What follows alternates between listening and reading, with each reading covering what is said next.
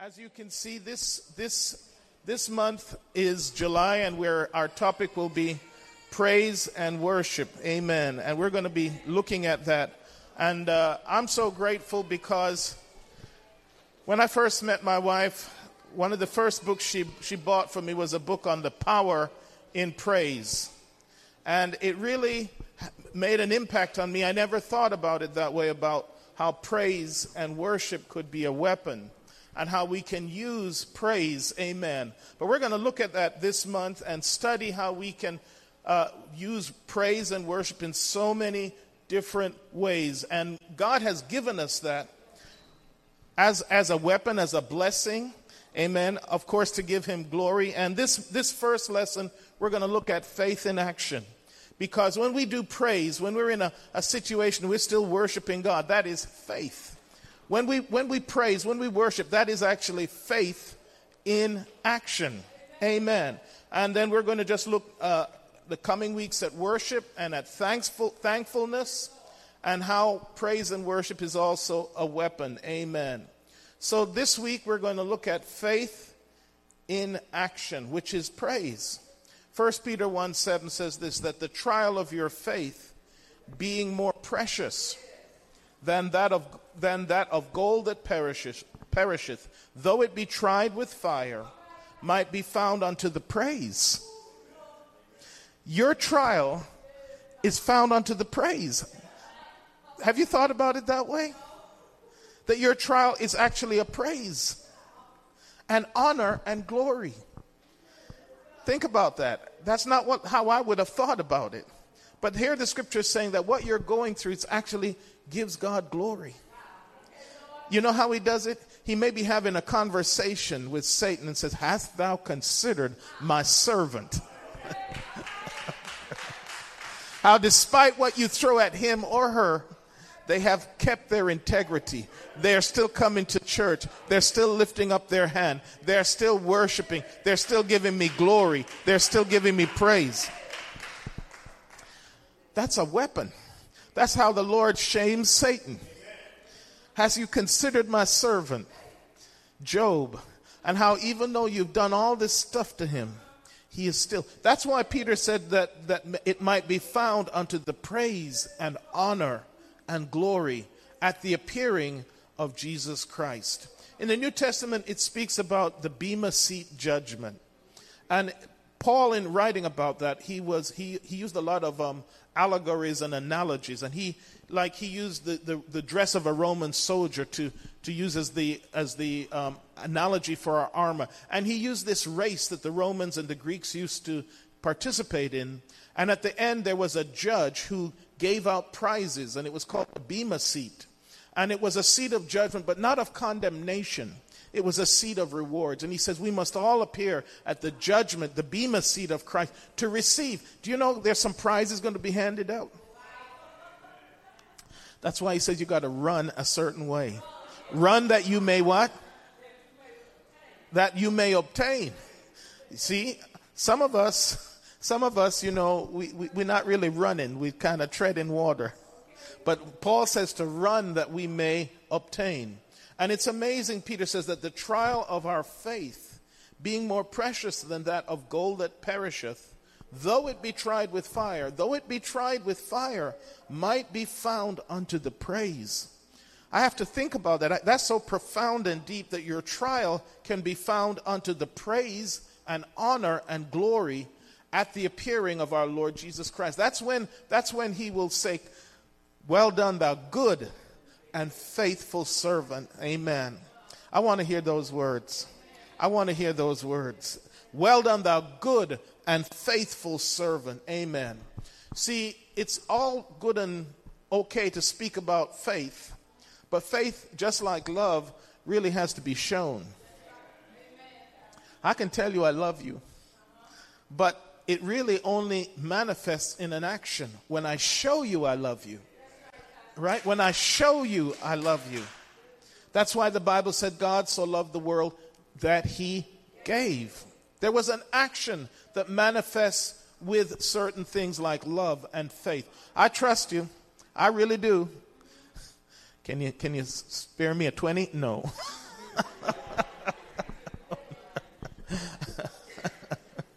no, no, no, no, no, no. No, when you trust, the faith comes out in an action. There will be some actions behind it. So let's look at what James says about this. Now, people get confused with faith towards God and faith towards men.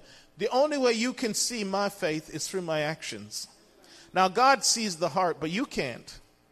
So, if I want to demonstrate faith, you can only know it through my actions. And that's the difference between what Paul was saying and what James was saying. In Romans, when he says that, the, uh, when Paul is speaking about faith without works, he's speaking towards God.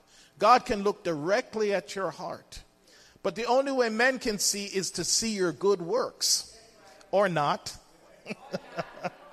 right? Or not. So in James 2:14 it says, "What doth it profit, my brethren, though a man say he hath faith and have not works? Can faith save him?"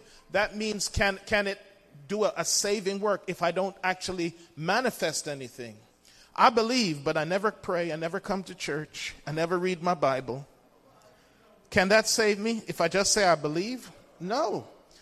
If a brother and sister be naked and destitute of daily food, and one of you say unto him, Depart in peace, be warmed, and filled, notwithstanding he give them not those things which are needful to the body, what doth it profit? Even so, faith, if it hath not works, is dead, being alone. So we have, when we claim we have faith, we should be able to point to some works that we did. Not that those save us, but it manifests our faith. The Roman soldier, when he came to Jesus, manifested his faith by saying, Listen, you don't even have to come to my house. I understand how this works. I am a man of authority, and when I say go to my servant, he goes. When I say come, he comes. And I understand who you are. It's amazing that the only two times Jesus was in other words, flabbergasted, was to two Gentiles. It was to this Roman soldier. Jesus said, the Bible said he marveled at his faith. He marveled at his faith. The second time the Bible says he did that was to that Syrophoenician woman who he, he called a dog. and she still did not run off. You know, he was testing her faith. He wouldn't even talk to her. And she, she was so humble, she said, But even the dogs eat the crumbs. And the Bible said he marveled at her. Wouldn't it be great if God could marvel at our faith? If we could make him, mar- the truth is we don't, we, we, we never surprise him. We do exactly what he thinks we're going to do. Amen. Even so, faith, if it hath not works, is dead, being alone. Yea, a man say, Thou hast faith, and I have works. Show me thy faith without thy works, and I will show thee my faith by my works. Amen. When we exhibit praise, that is a work of faith. Because you may not feel like praising God. Don't about you. I woke up this morning all tired and uh, bedraggled, and, and if I wasn't pastor, I'd be thinking some way to write in the note. right? I'd be I'd be sending in a note. I mean, that's what my flesh feels like. That's what my flesh feels like. The devil was me and the devil was having a talk this morning. He's telling me, listen, if you weren't pastor and just some saint, look at what you wouldn't have to do. Boy, you could you could, you know, just you could still be a good saint and not do nothing. He's a liar, isn't he? Because this says you can't be a good saint and do nothing. But that's what he was telling me. He's telling me, man, you could, you could take off on a vacation. you could do all kinds of things. You wouldn't have that responsibility. See, that would not be faith. That would not be faith.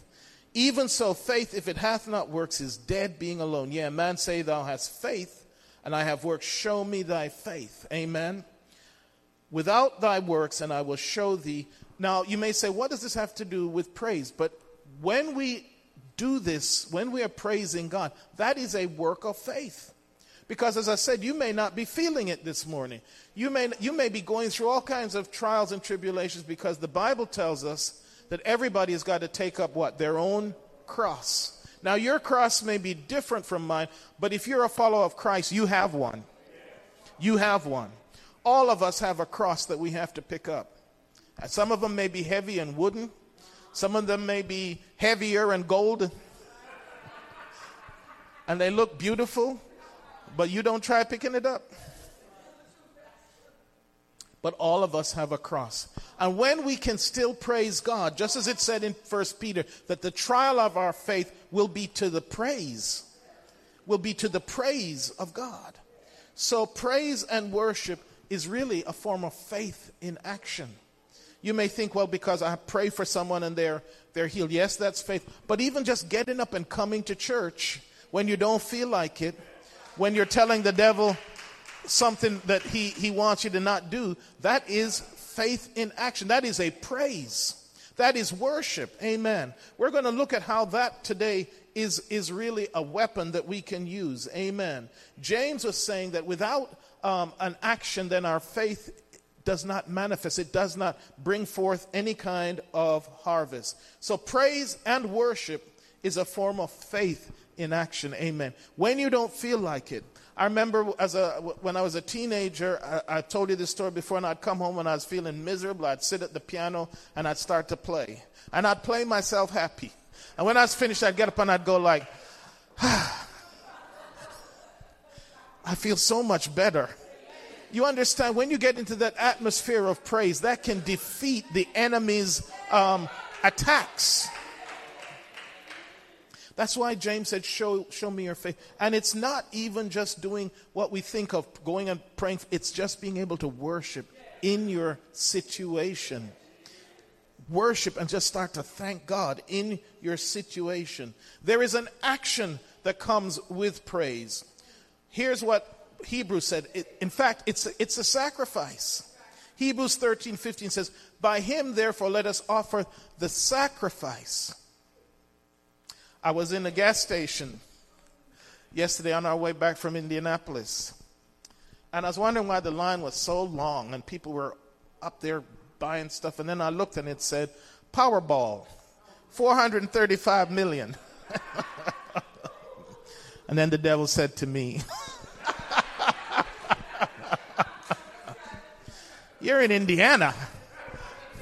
Nobody would know. Nobody would know. Nobody down here knows knows about you. And then I noticed, noticed something about the cashier, which I told my wife afterwards. We were having a little little problem with my granddaughter. She was throwing up, and I had actually gone in there to see if she had any plastic bags. And I went in the bathroom, couldn't find any towels, no paper towels to buy, and I said, Our little granddaughter's throwing up. Do you have any, do you sell paper towels? She said, No, but listen, let me go back in. She came out, she gave me the whole box of stuff for free that they do. And she said, Just here. And then I went back, and my wife said, No, we need more bags. It's much worse. I went back in again, and I still saw the crowd buying all that stuff. And then she, I came and I said, I'm sorry to bother you, miss, but do you have any more? She said, Yes, here. And then I realized something about her. This lady was a church lady. somebody was going to be watching me. you know, you never know where you are.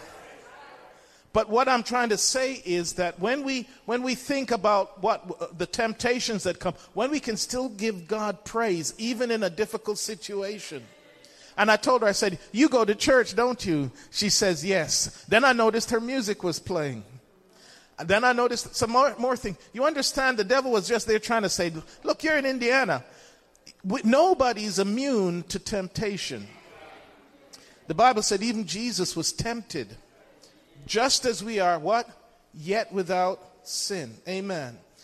So when we when we when we are in a terrible situation and we can still praise God, the Bible in Hebrews tells us that that is a sacrifice. Anybody here just having a beautiful no problem week? Everything that's going beautifully smooth for you, no issues? Well, if you can still come here today and lift your hand and say, Thank you, Jesus, I love you, I thank you, I worship you. You know what that is?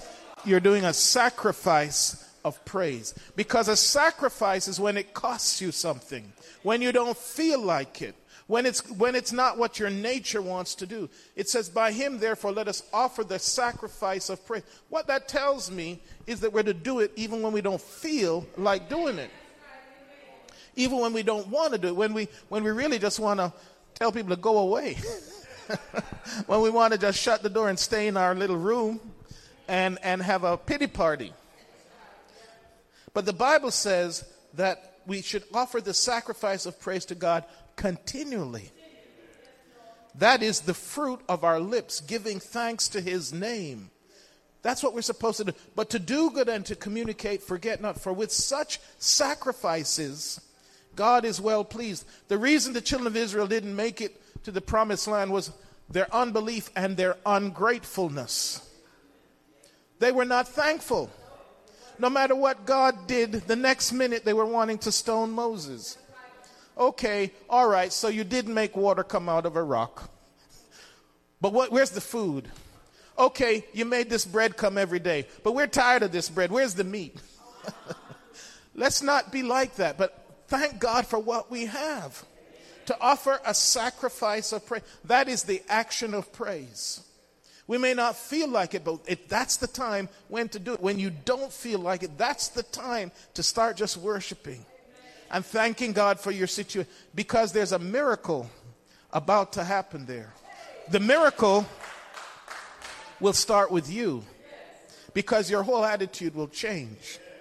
I've, I've said this example, you know, three o'clock on a Friday, your, your attitude starts to change. You're still at work, but you know what's coming.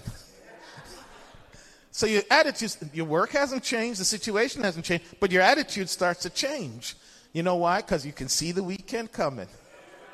See, your attitude does not necessarily have to depend upon your situation. You can change your atmosphere. And how you do that is start to praise. Satan hates that. He hates when he sees someone start to worship and to thank God. Amen. Let's look at some examples of praise in action. Now, you may not think this is praise in action, uh, but let me first read Peter first. It says, But ye are a chosen generation. Why are we chosen? A royal priesthood and holy nation, a peculiar people. I, I'm sorry to keep using the example, but that's what comes to mind is when our house was burning down and the guy keeps, Your wife is smiling. What's she smiling for? Your house is burning down. and you know, I was so carnal. I said, Lord, don't let him think we did this for the insurance money because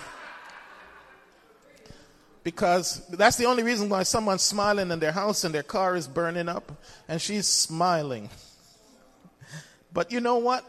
That was praise in action. I was just trying to look solemn and grim. I was trying to look the way it should be when your house is burning down.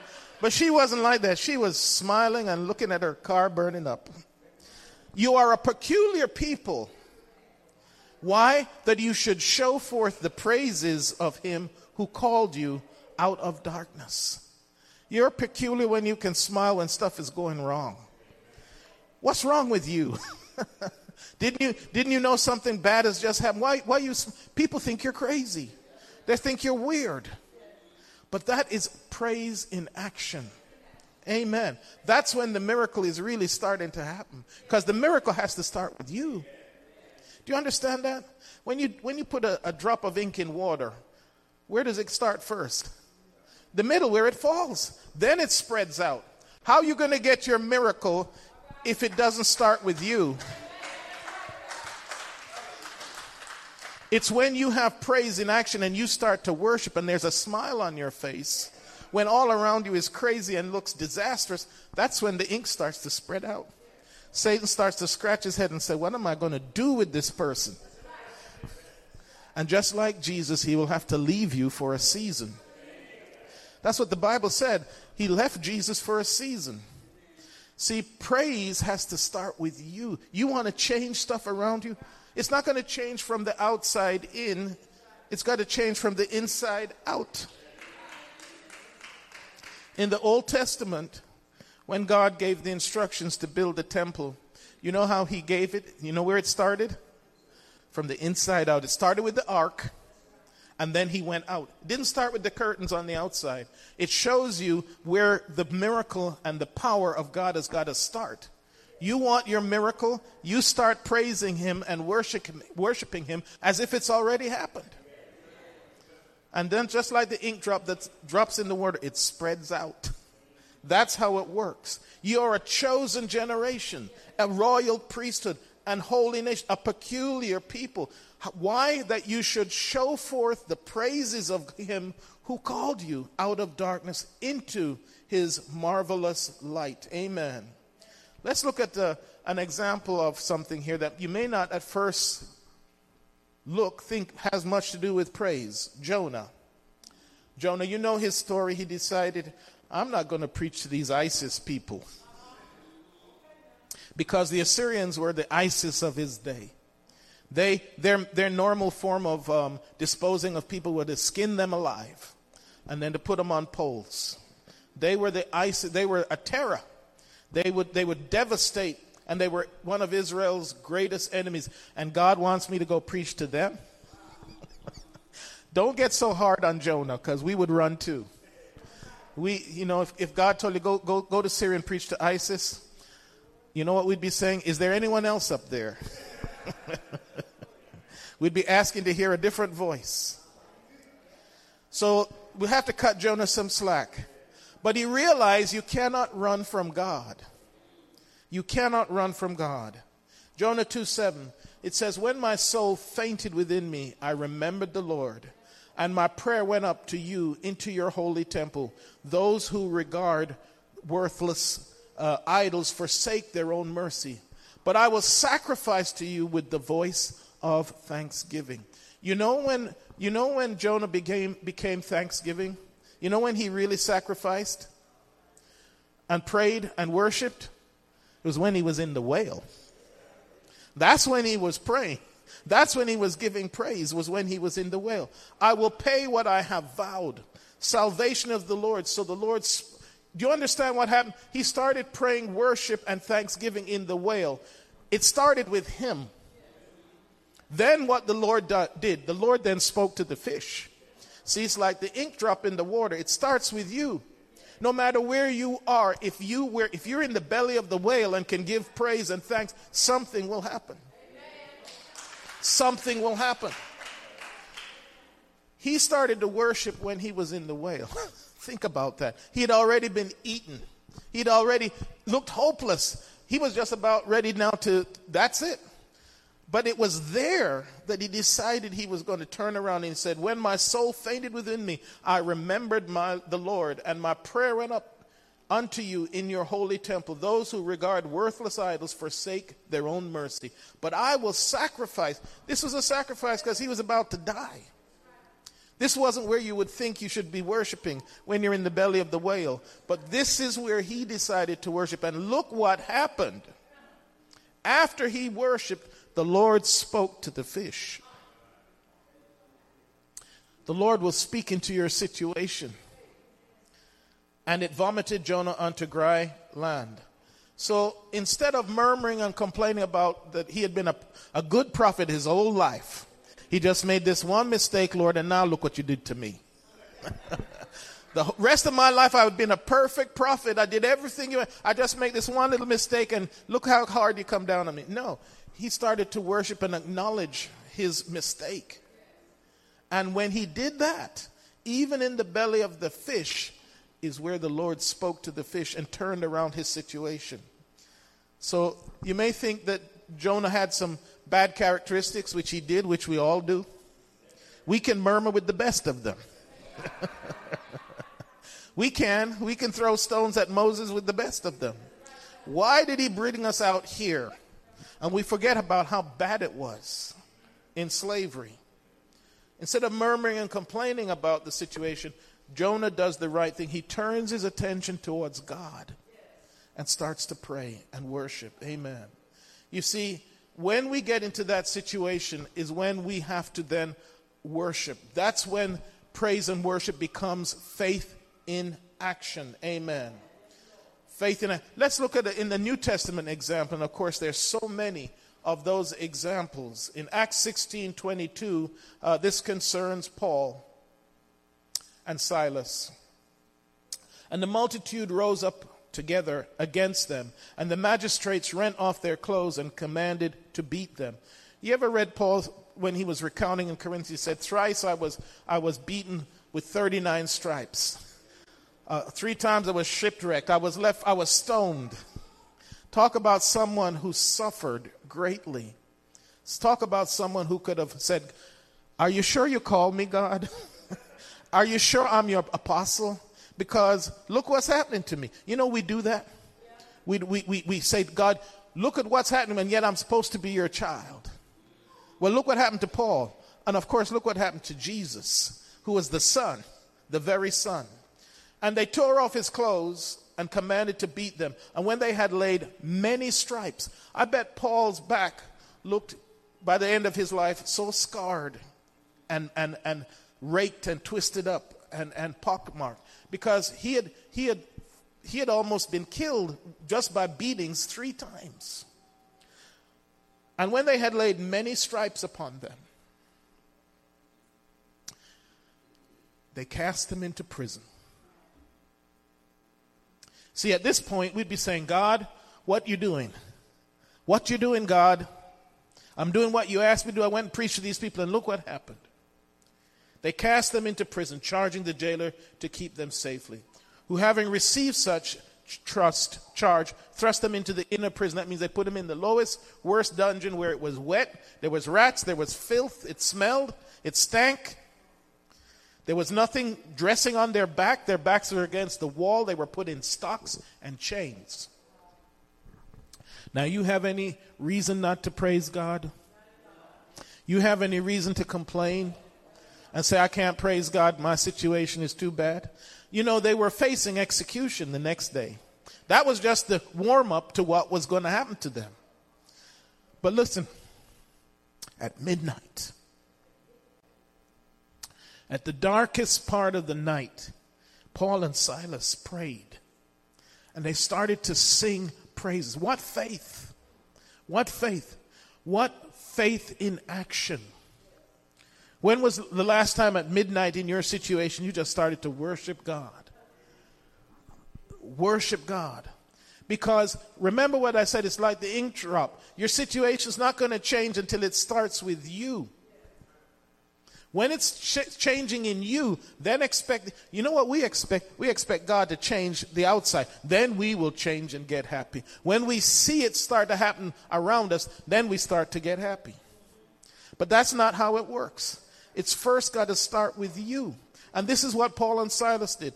At midnight, Paul and Silas prayed and sang praises. Praises unto God. They started thanking God. That's why Paul said, I have learned. You have to learn this. I have learned in whatever situation I find myself, thereby to be content. If you're a child of God and you're in His will, whatever situation you're in, you just need to be peaceful and wait upon the Lord. Amen. He said, I have learned. And so at midnight, here they are singing. They sang praises, worship, thanking God. They weren't thanking God because they'd been beaten up and brutalized. But they were thanking God that they were in His service. Lord, I thank you that I've been able to preach to these people. I thank you, God, that you love them even though they have treated me this way. Lord, I thank you because you've given me the grace to forgive them, even though they've, they've been trying to torture us. But you know what happens? When it starts with you, then it expands outwards. Verse 26 and suddenly, let's say, and suddenly, that's how quick your situation can change when you have worship on the inside. That's how quick your situation can change. That suddenly, it can turn from midnight to daylight. And suddenly, there was a great earthquake. God doesn't need keys. he doesn't need keys to take the locks off. He just shook the place. And everybody, and the, the beautiful thing about this is their worship didn't just release them, it released every single other person in the prison. Your worship can have an effect on those around you. Your faith can have a healing, delivering effect even on the people around you. And there was a great earthquake, so the foundations of the prison were shaken.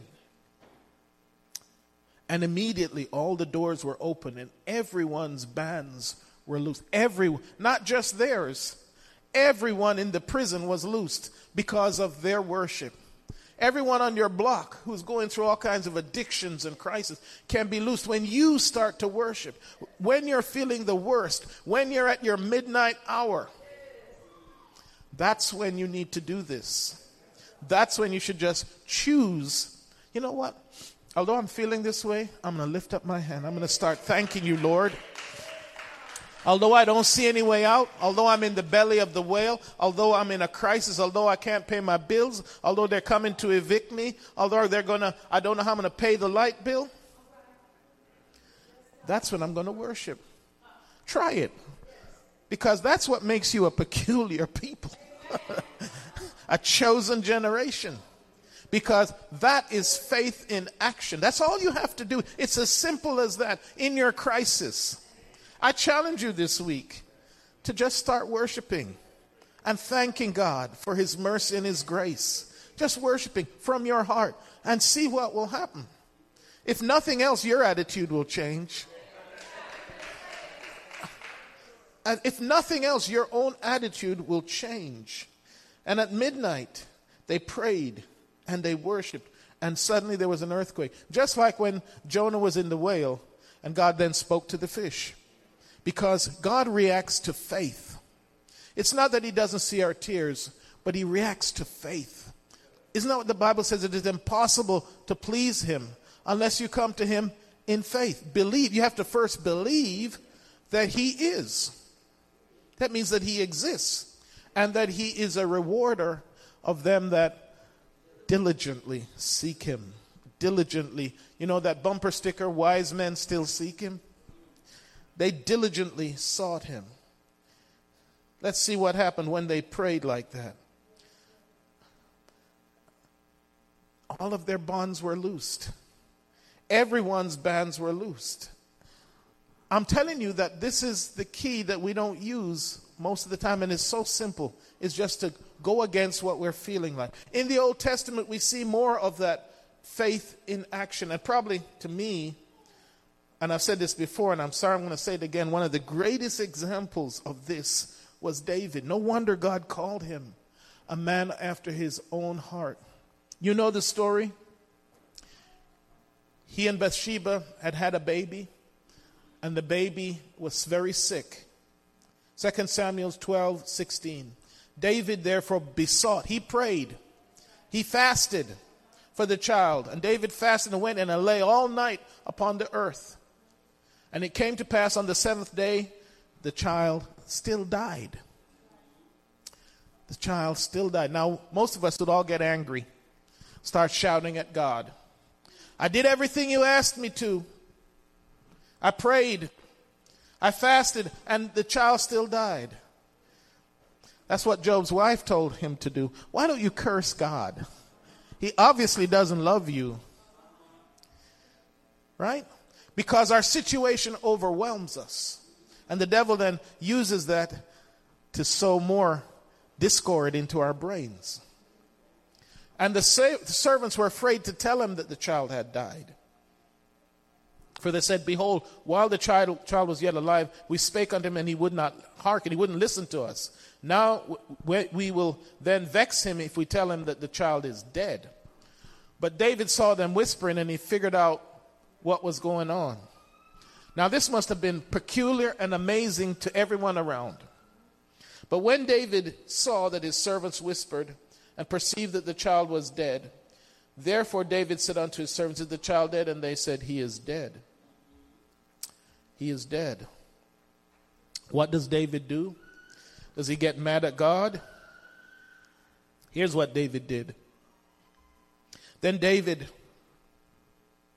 arose, washed himself, anointed himself, changed his apparel, and came into the house of the Lord and worshiped.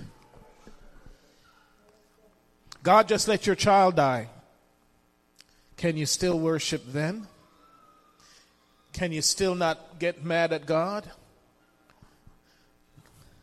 Now that's a test, isn't it? That's a test. See? And all of us here, we think we got issues and stuff, but David's child died after he prayed and worshiped and fasted, and God allowed it. Sometimes God will allow some things based upon our own choices.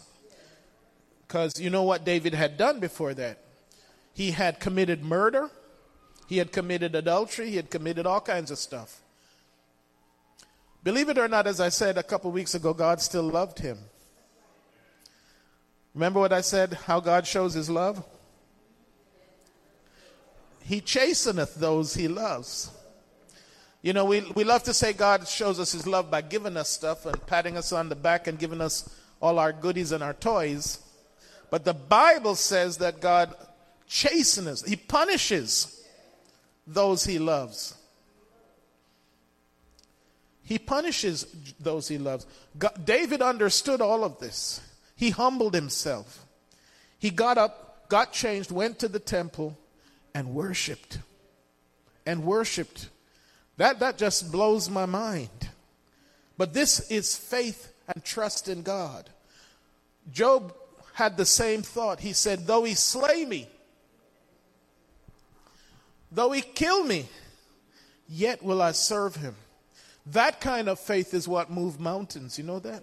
That's the kind of faith that changes not just you, but everything around you. This is why God said he's a man after my own heart. Even though he had done some terrible things, even though he did worse things than Saul, he knew when he was corrected to humble himself. That's the key with God. When we repent, it's not that we won't make mistakes, it's not that we won't sin, because scripture says all have sinned and fallen short.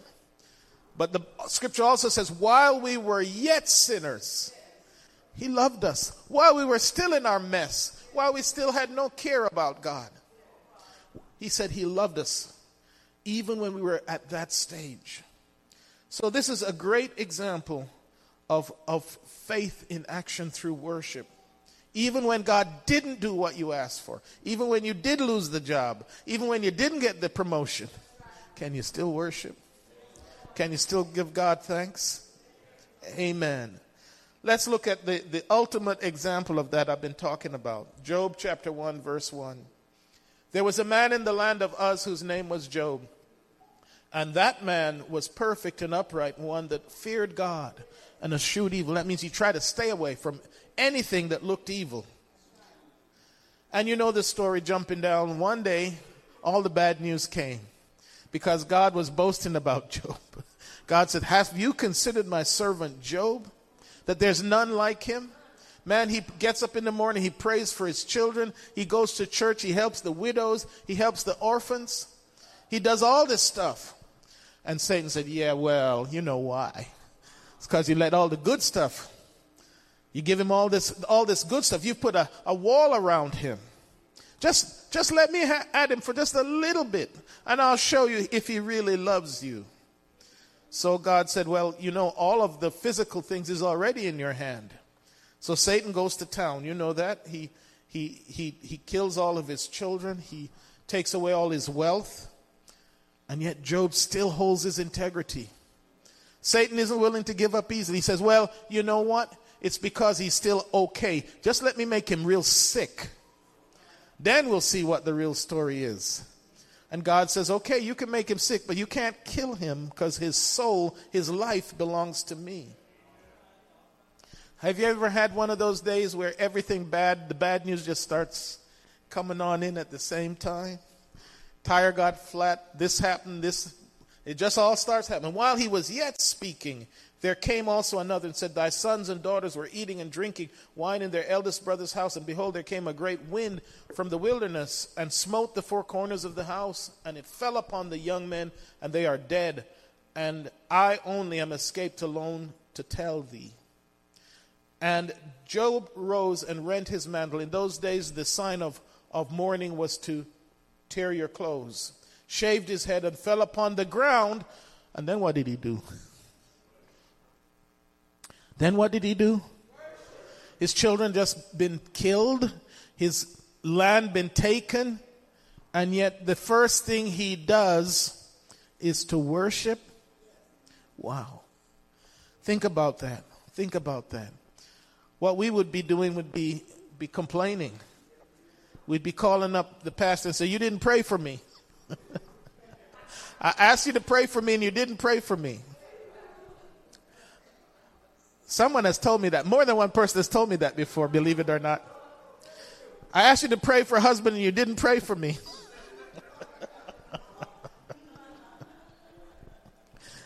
I have been told that. But you know what Job did? He went and worshiped. He went and worshiped. You've just been told your children have been killed. And like David, he does a peculiar thing. He goes and worships. Think about that. Think about that. And then he said this Naked I came out of my mother's womb, and naked shall I return thither. The Lord gave, and the Lord hath taken away. Blessed be the name of the Lord. Can you do that when your car is being repossessed? Blessed be the name of the Lord. It's not he who dies with the most wins, you know that. Because you can only be buried in one suit. No matter how, if you have 30, they're only going to choose one. That's how it's going to go. That's all you're going to get is one. You see, sometimes we lose perspective of why we're here and who it is we, we serve and whose child we belong to.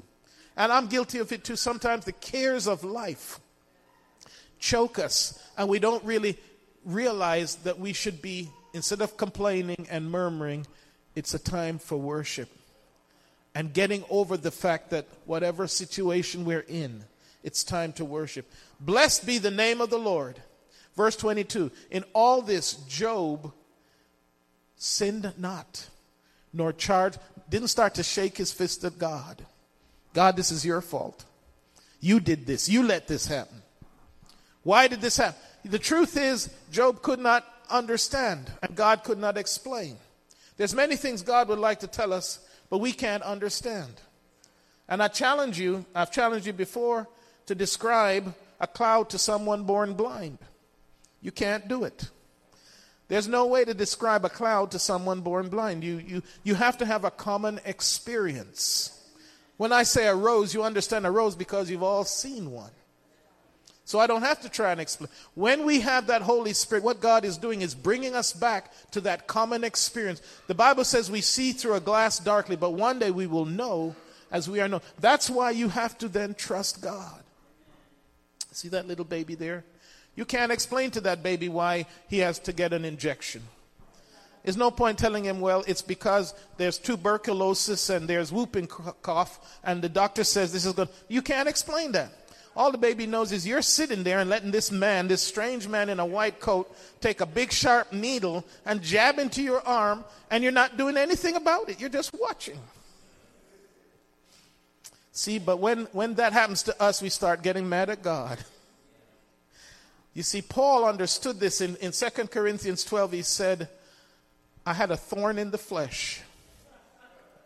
And I prayed three times for God to take it out the way. And God said, Mm-mm, no. You need this shot. You need this inoculation. You need this little injection. Because I know if you didn't have it, you'd get very prideful, Paul. And finally, Paul understood. He said, Because of the surpassing revelations that had been given me, I understood now why God wouldn't remove this thing. He want me to understand I'm still a man. Still have to put on my clothes the same way as other men, right? One foot at a time.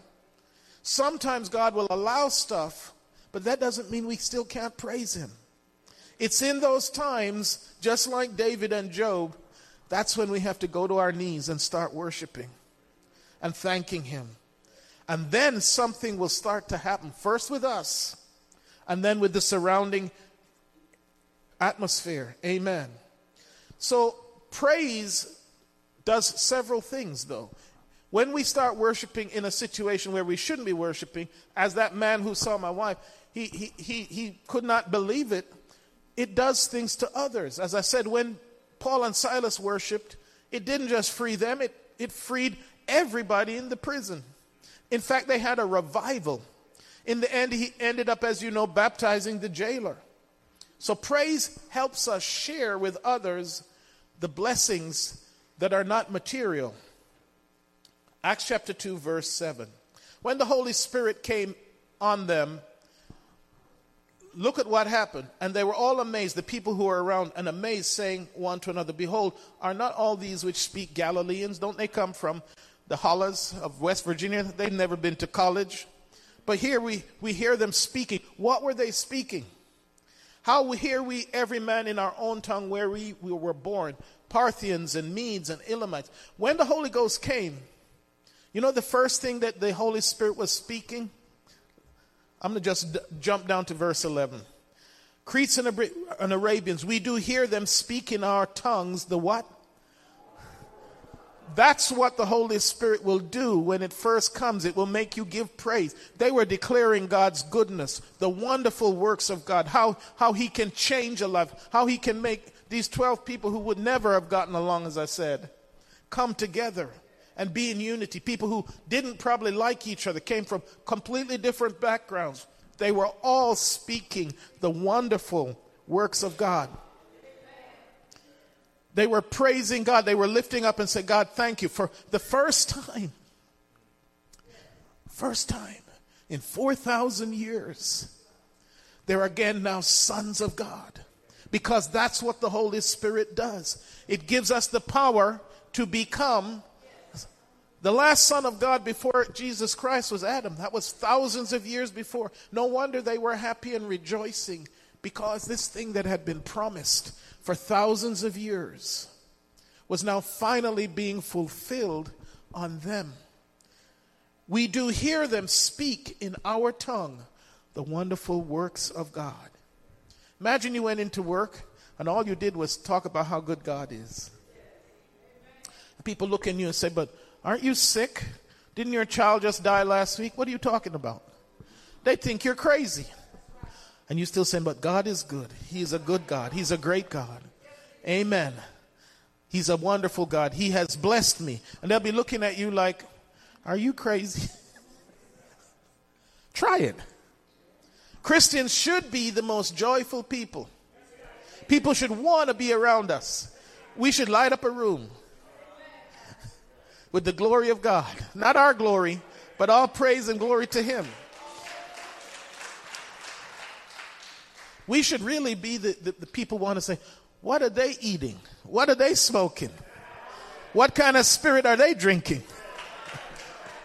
It's not the one in the bottle. It's not the one you can buy at the liquor store. It's the one that comes from God Almighty. See, when we praise God, that declares our faith.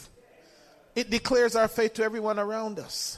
When they see us you know, we should be down and, and, and, and, and, and, and mean mugging people, as they say. Instead, you, you, you have a light. People should want to know what's wrong with you? Why are you so happy? Well, you know what I say when people ask me, you know what I say, right? When people ask me how I'm doing, I say, better than I deserve. That always starts a conversation. What do you mean better? Than, I'm, I'm, then I get an opportunity to start to tell them because God loves me. He has blessed me. He has favored me. That don't mean I don't have troubles, but He has delivered me so many times. So I'm doing better than I deserve. You are doing better than you deserve because that's God's mercy and His grace. You see, when we start to worship, you know what we're doing? We're making God bigger than our problem. We're magnifying the God and minimizing the problem. That's what we're doing. We're putting a magnifying glass on our Savior. Psalms 118, 28. Thou art my God, and I will praise thee. Thou art my God, I will exalt. This is David's secret. It wasn't that he was such a great person, but he knew how to worship. He would get on his harp and start to, to play, and even the devils around Saul would, would go off. They couldn't stand worship. You want to clear your atmosphere? Put on some gospel music, start lifting up your hands, start worshiping. Psalm 69, verse 30 I will praise the name of God with a song and will magnify him. When you start to praise God and make him bigger than your issues, then your issues are actually shrinking. Right? If you're making God bigger than your issues, your issues start to shrink. Right? That's why, that's why David wasn't fazed by Goliath. He says, I don't care how big you are. You're an uncircumcised Philistine. And my God is bigger than you. In other words, David was magnifying his God. He was worshiping in calling the Philistines names. Uh, you, you, are nothing because you came here in, in, in with a sword and a shield, but you know what I'm coming with? I'm coming with the name of the Lord. He was magnifying his God. Don't magnify your problem, magnify your God. Lift up his name in your situation. The next time you have a problem, just say, Jesus is bigger than this. Say it, speak it out, speak it out to the atmosphere. Just tell the world, Jesus is bigger than this. Amen. I bet you would be surprised. I challenge you. I, I, I actually am challenge you. When you walk, walk, wake up tomorrow, you just, whatever problem you got, just say, Jesus is bigger than this. Tell, tell Goliath, so to speak, that he's an uncircumcised Philistine. and you're coming in the name of the Lord. Because the God we serve is bigger than any problem. I will praise the name of God with a song and I will magnify him with thanksgiving. See, praise establishes our faith. And the greater we see God, the smaller will be our problems.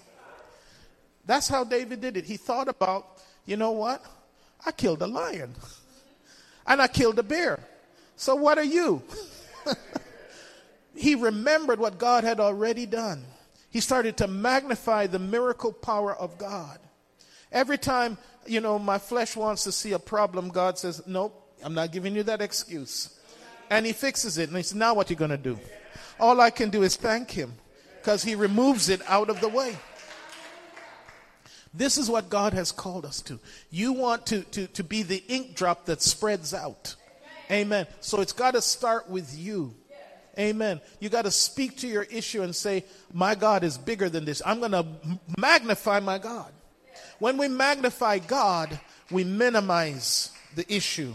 That's what praise and worship will do. This is, again, faith in action. Amen. Faith in action. Of course, as I said, when we do this continually, it starts to change us. It starts to change us. Look what uh, the scripture says the mouth speaks what the heart is full of. Now, you may think, well, then I can't speak because my heart is sad. No, faith is when you start to speak it, it becomes it. I will exalt. That's what David said.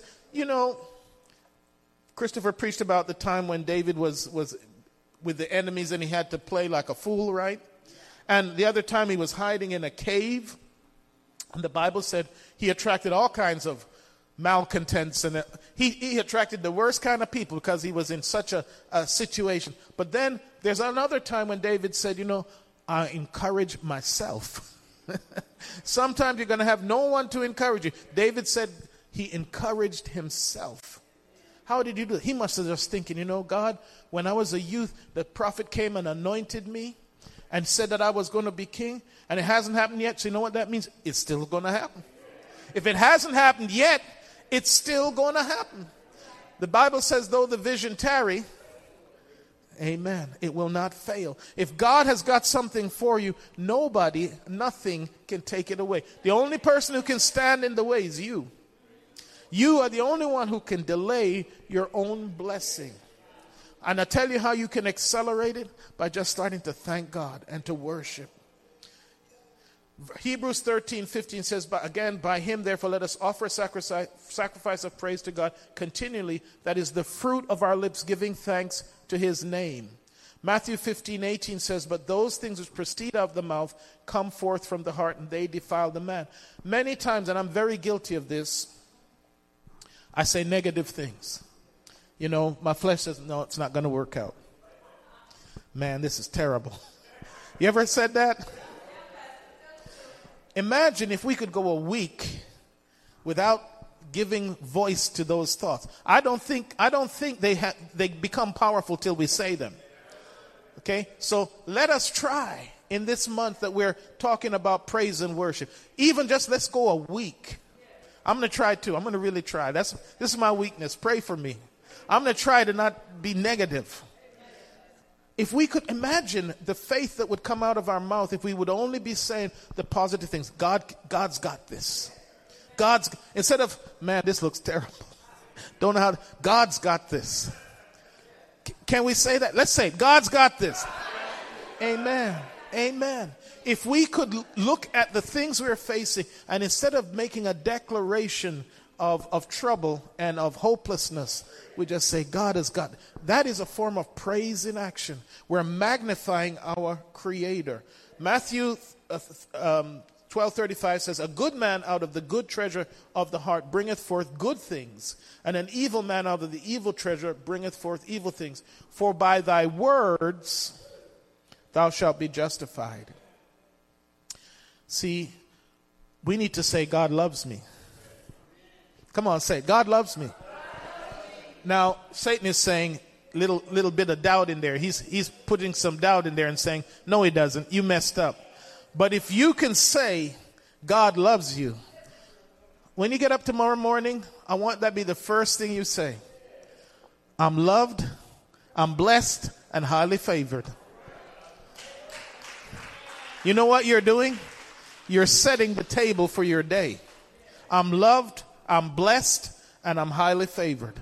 When you start out the day with those declarations, Satan is going to go, hmm, I've got to go away and come back with a plan B. It's not working out the way I thought it was. Because for by thy words thou shalt be what? Justified, and by thy words shalt thou be condemned. I want to say good things out of my words. I want to bless myself. As, as we know that, that in the book of John, we see that John had gone around telling all the disciples that he was Jesus' favorite, and they believed him.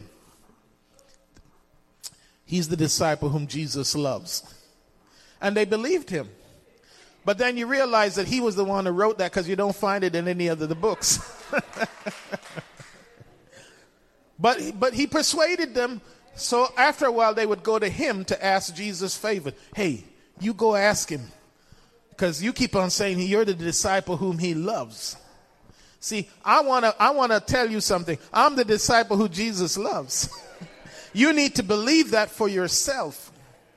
Amen. When you start telling you those telling yourself, you got to speak to your atmosphere. For by thy words thou shalt be what? Justified. And by thy words thou shalt be condemned. So we many times we condemn ourselves. Many times we magnify our problem by saying, "Man, this looks bad. I've said it. Man, I don't know how this is going to work out. right? You've all said that? Am I the only one?